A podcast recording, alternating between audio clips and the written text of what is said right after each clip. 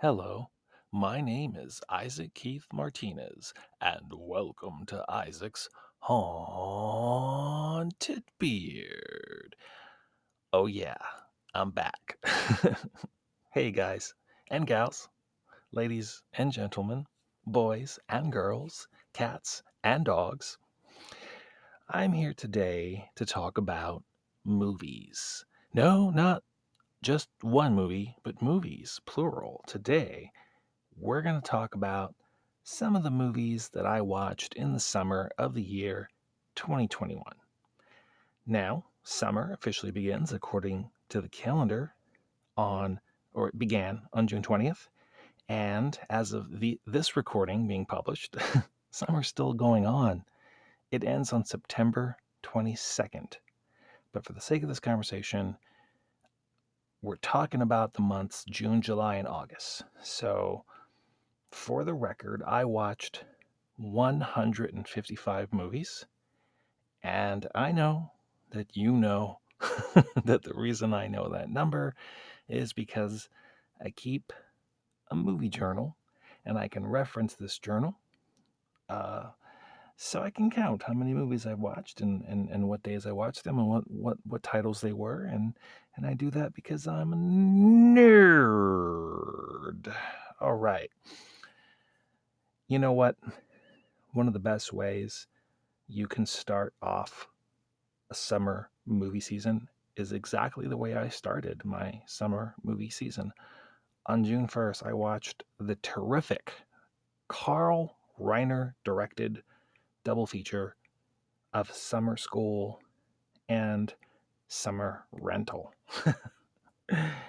and I know a lot of you guys, myself included, really wish that Carl Reiner had made one more film about summer with summer in the title, preferably in the 80s when these two movies were made and were released, so we could have the Carl Reiner summer trilogy.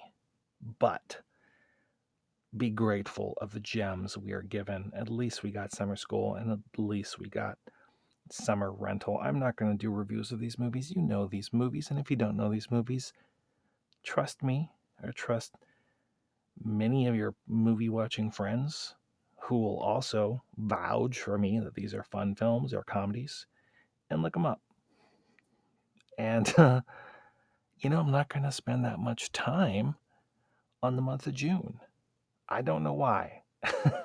I just, I mean, it's not like I didn't have a cool month. I really enjoyed a lot of the movies that I watched, but for some reason, um, there wasn't a lot of titles that I wanted to like single out and talk about. I just felt like it was important to tell you that we started off the the summer with summer school and summer rental. Um, I'll tell you how we ended the, that month. Yeah, that's how fast I'm zipping through June. I'm going straight to June 30th. On June 30th, I celebrated.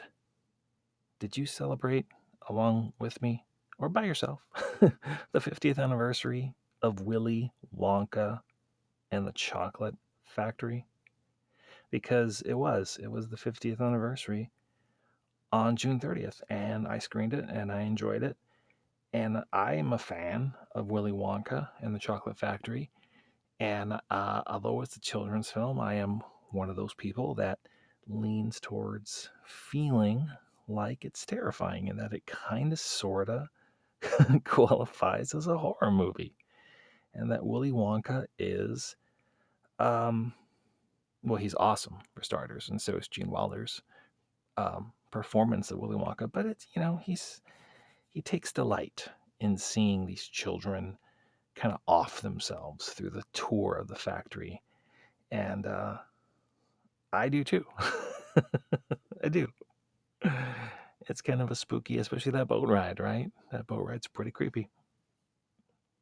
Um, so yeah, that's about as much time as I'd like to spend talking about June.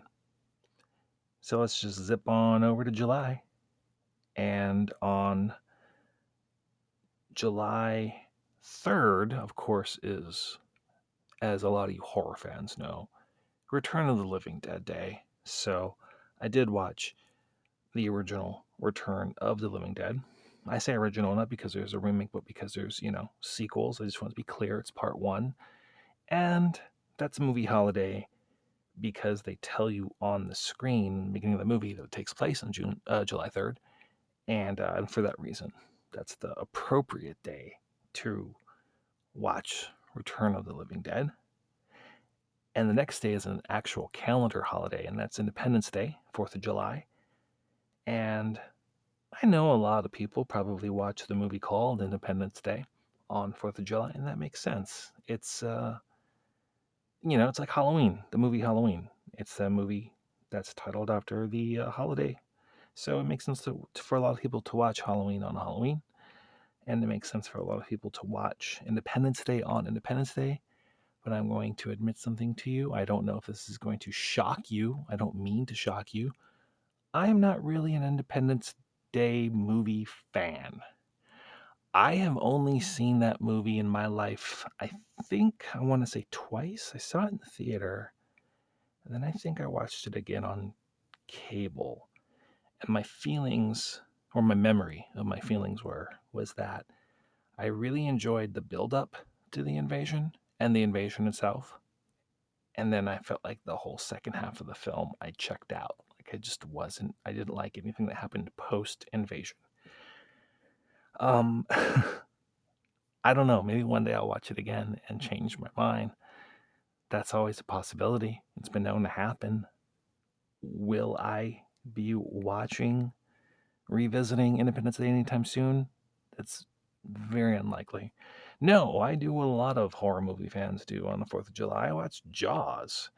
I consider Jaws to be not only one of the greatest films ever made, it's one of the greatest horror films ever made. And yes, I do consider Jaws a horror film.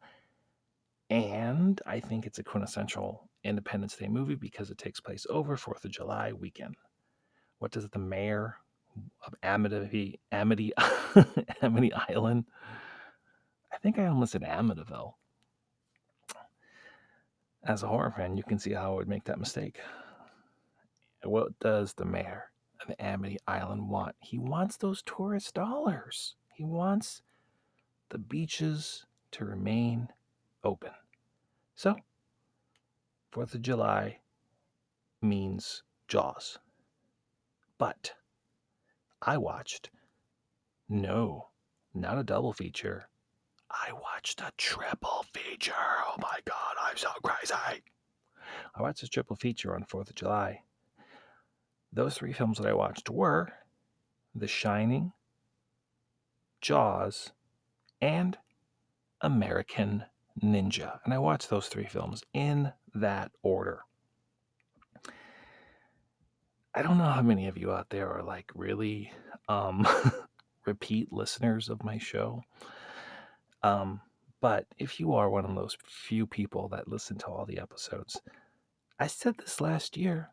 I said last year when I did an episode on The Shining that I was going to watch The Shining on 4th of July because of that photograph at the end of the movie when Jack Torrance, the character that Jack Nicholson plays, kind of kind of becomes consumed by the hotel and he's like trapped like his spirit is like trapped there and he's in that photograph you know like you've always been the caretaker here proof he's in that photograph of that big party and it's dated. It, it for me, I always felt like it had the vibe of like a like a New Year's Eve party, but it says Fourth of July, so you know, a lot of people, myself included, have watched The Shining during winter months because it's a snowy, cold looking movie.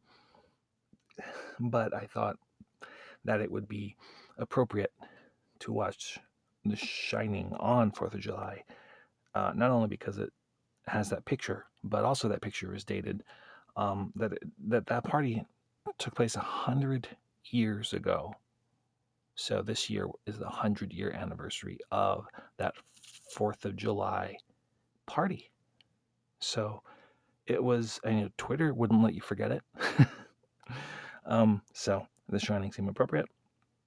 I followed that with Jaws. I felt like it was good to do The Shining first because because it's so cold looking, because it's snowy. You follow it with Jaws because then it gets sunny. You want to get warmed up after all that cold. Brr. I need I need some hot sunshine. I need to go for a dip in the water.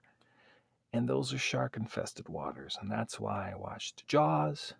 And then just for funsies, because you know I'm all about funsies, I watched American Ninja because I thought it'd be kind of funny because it's got the word American in the title. what kind of a ninja?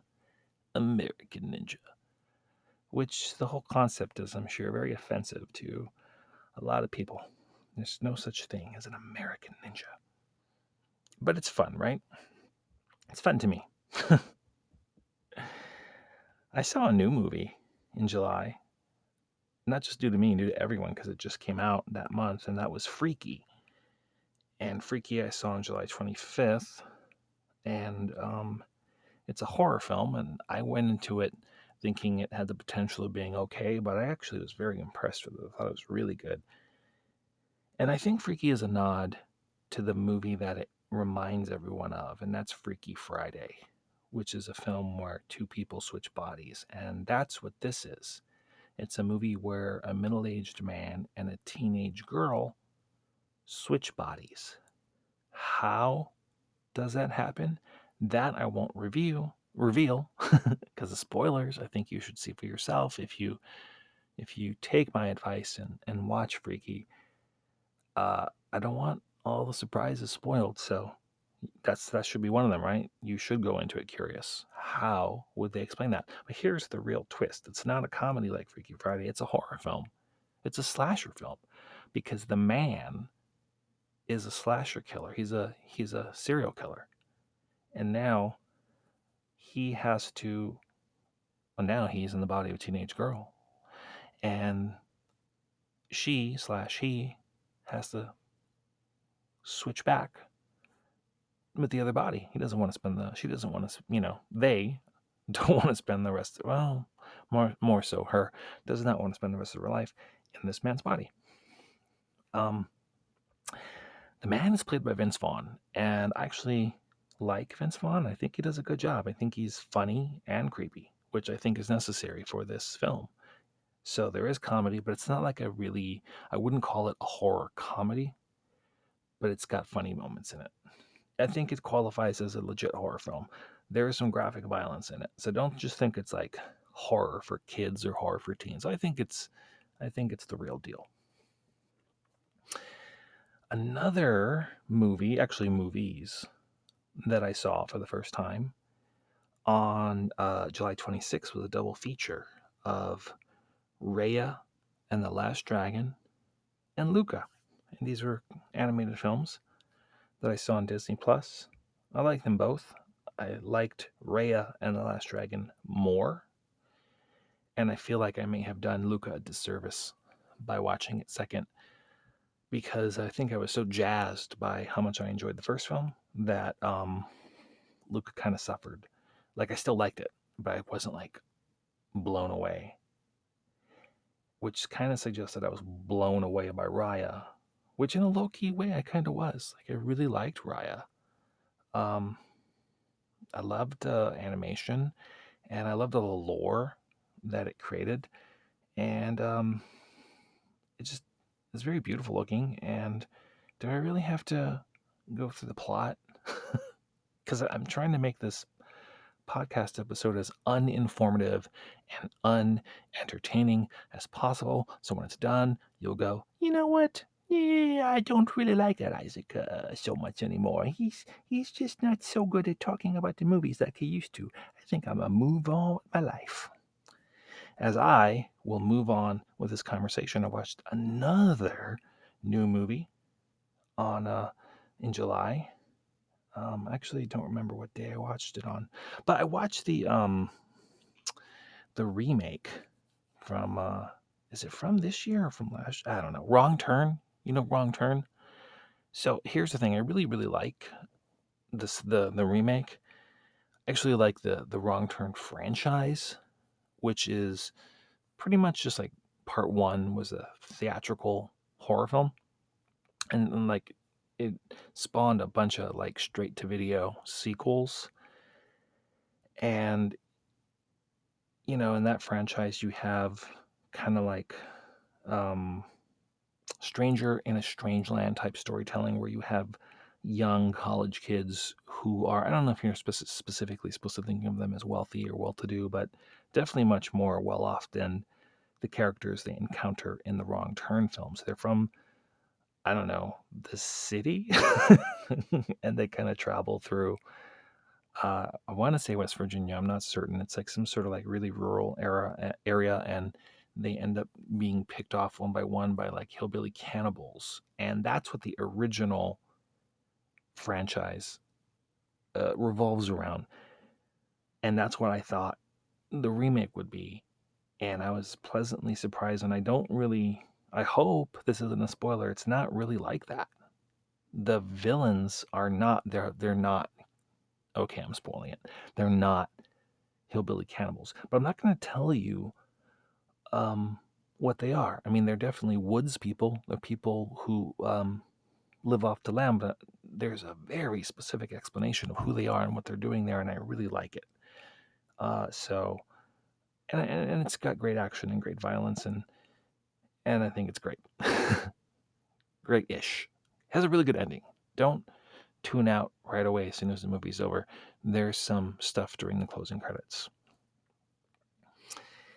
And then the last movie I want to mention from July that I watched was I celebrated the 20th anniversary of the comedy Wet Hot American Summer, which I had seen before and I really like it.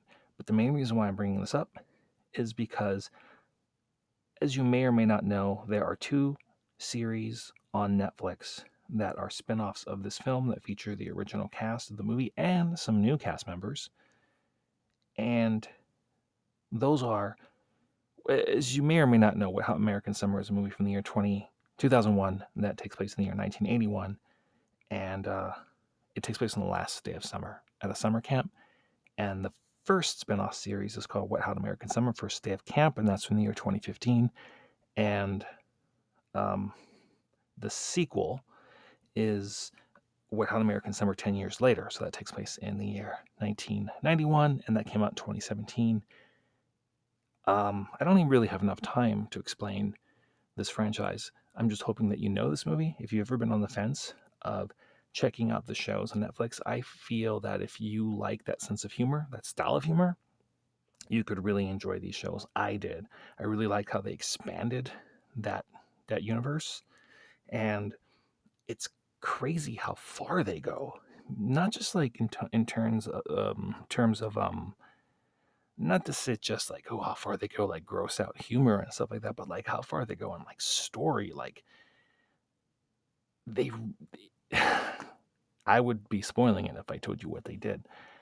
They really expanded that universe. Let's just say that there's really absurd things that happen in that movie that get explained in the show. Like there's specific reasons why every little weird thing that happened in that movie happened, and you get to see the origins of that in the in the series.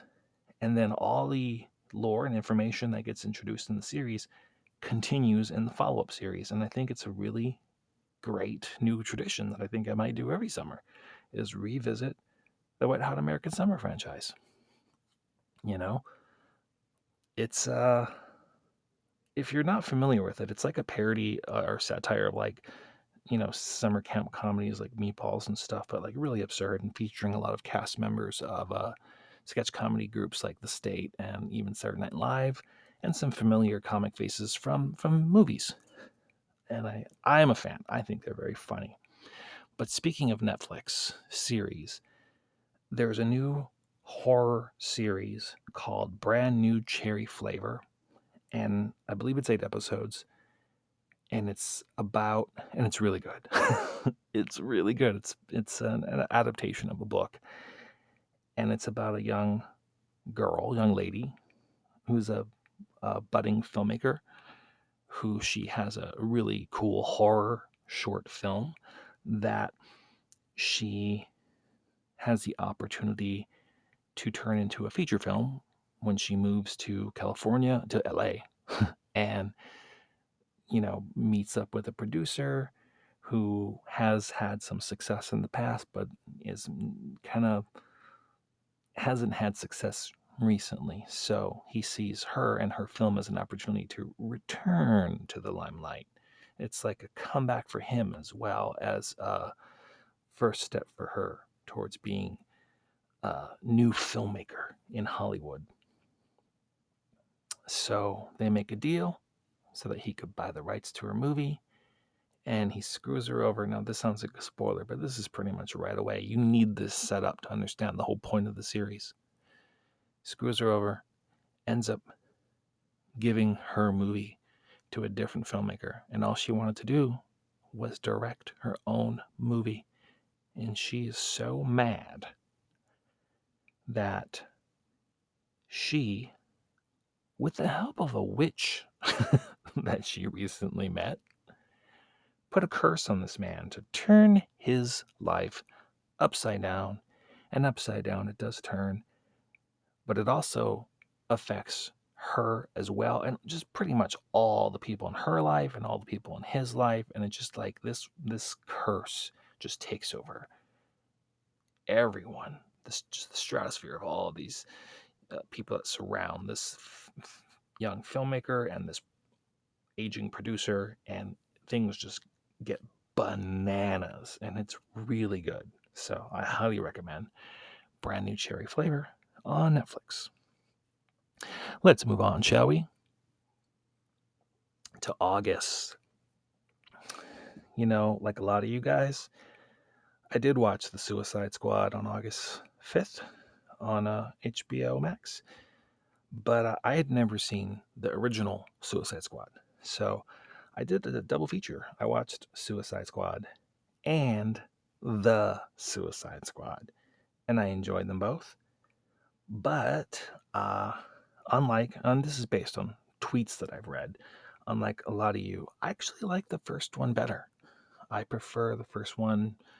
Um, I mean, I think the second one's fun and funny and great. I really liked it. I by no means want to say I didn't like it, but I think I like the first one better because I really liked Will Smith's character and his story. And then I also really enjoyed the romance between Harley Quinn and Joker. So I, I like them both, but I prefer the first one. And then the next day, you know the movie club? I'm not going to re explain the movie club. You know the movie club. If you don't, I'm sorry. Tig and Eric's movie club did an episode on the film Mask, the Eric Stoltz film. So that was the very next day, and I watched Mask, but I thought, wow, this is a very unique opportunity to do to repeat something I had just done. The day before, I'd watched a movie and did a double feature where I did a movie and its sequel, and the only thing that separates the two titles was the word the Suicide Squad and the Suicide Squad. So, as it turns out, Mask has a film with a very similar title that just includes the word the. So I did a double feature of Mask and The Mask with Jim Carrey. And I will admit that I'm not a big fan of The Mask. when Jim when Jim Carrey is um when he when he becomes the alter ego that the mask turns him into, is he supposed to be cooler? Because he just seems really annoying and just a huge dork when he's the mask. I like him better when he's not the mask. And as far as Mask is concerned, I have not seen that since I was a kid. And uh, I remember thinking, oh, when I was a kid, I thought this movie was really cool and really sad. And I was wondering how it would um, hold up. And it has held up very well. And uh, I tell you, it's to me um, as sad as I, have ever thought it was. It really touched my. Heart. Sounds corny the way I'm phrasing this, but it really touched my heart. So I really, I really enjoyed revisiting mask, which Cher is in. I just want to say something about Cher. I, I, I think I could be wrong here, and, and granted, this is just my opinion. So if it's if, we're just talking about opinions, I'm not wrong. It's just my opinion. But my opinion is that Cher just might be, in my opinion, the greatest actress that used to be a pop star. Like think of all the singers that you know that have crossed over into becoming an actor, who's the best one? Like, who's shown the best talent for dramatic acting. Not that that's the benchmark. Like comedy, that's important too, but but still, Cher is amazing, and I think she's really good in in, in Mask. Um, August twenty first, I celebrated the fortieth anniversary of An American Werewolf in London, a movie that I really really love, and um, there's not much I want to say about An American Werewolf in London other than it's just one of these movies that I, I, I I space apart like by many many years in between how often I watch it, and I always remember that every time I revisit an American Werewolf in London, um, I always remember oh I like this movie. I wonder if it's as good as I remember it being, and then when I watch it again, not only does it still hold up for me, and not only do I still find it very impressive, but like it always like over delivers. And I have to admit, this last time that I watched it, I went into it thinking the same thought. Like it has been many a full moon since I've watched an American Werewolf in London. I wonder if it will hold up. And not only did it hold up, but it really just really kicked my ass all over the goddamn place. So thank you for existing, American Werewolf in London. I love you. And we're gonna wrap up the movie portion of our conversation and then move on to one final part of our twit our um I almost said Twitter conversation, our um podcast conversation. Uh, but uh, with um with this this this last double feature on August 29th, I watched the double feature of Innerspace and Wild Wild West, two films that I'd seen before but had not been for a while. Innerspace was fun. It held up for me, and I remember thinking, and this is something that I I share on Twitter, and some people agreed with me, was that if Innerspace had been remade or had been made in the 90s, the Martin Short part definitely would have gone to Jim Carrey. And Wild Wild West is one of those movies that I remember when I first saw it back in 99. I think it's from 1999. I remember thinking it was good, but not great, but goodish. I find that it's aged well for me. Do you find that sometimes you like think a movie's just kind of meh, and then when you watch it once it's kind of become old, you find that it's grown on, like not even grown on you, it's just like it's aged in such a charming way. I think Wild West is like, it's done that for me, to the point where I'd even like to see a, a sequel. Is it too late for a Wild Wild West sequel? There you go. That's my summer of 2021. Before I leave, I'd like to mention that I watched 13 franchises over the course of three months and I just wanted to like very quickly tell you what I watched. I watched uh, Russ Meyer's Vixen trilogy, Vixen, Super Vixens, and Beneath the Valley of the Ultra Vixens. I watched The Conjuring universe, which includes The Conjuring, Annabelle, The Conjuring 2, Annabelle Creation, The Nun, The Curse of La Llorona, Annabelle Comes Home, and The Conjuring, The Devil Made Me Do It. I watched It and It Chapter 2. I watched the Fear Street trilogy, Fear Street uh, 94, Fear Street 78, and Fear Street 1666.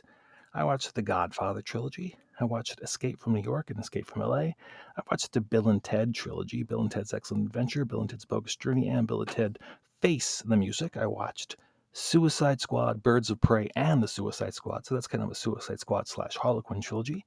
I watched the Mad Max franchise, Mad Max The Road Warrior, Mad Max Beyond Thunderdome, and uh, Mad Max Fury Road. I watched the Lost Boys trilogy, which includes the original Lost Boys, Lost Boys The Tribe, Lost Boys The Thirst. I watched City Slickers and City Slickers 2, Legend of Curly's Gold. I watched all the TCM movies. What does TCM stand for? That stands for The Texas Chainsaw Massacre, which includes that film, The Texas Chainsaw Massacre Part 2, Leatherface, The Texas Chainsaw Massacre 3, The Texas Chainsaw Massacre The Next Generation, Texas Chainsaw, also known as Texas Chainsaw 3D, and Leatherface. And by the way, there's a new one coming to Netflix before the year is over. And finally, I watched Babe and Babe Pig in the City. 13 complete franchises. There you go, folks. Thanks for spending time with me. Next week, I will talk about just one movie, not a little bit about a bunch of movies. And I just wanted to like get my feet wet, remind you guys what my voice sounded like, and say, hey, I'm back. We're doing podcasts again. Whippity dippity, yippity doodah, whatever. whatever. Take care of yourself, please, and take care of each other.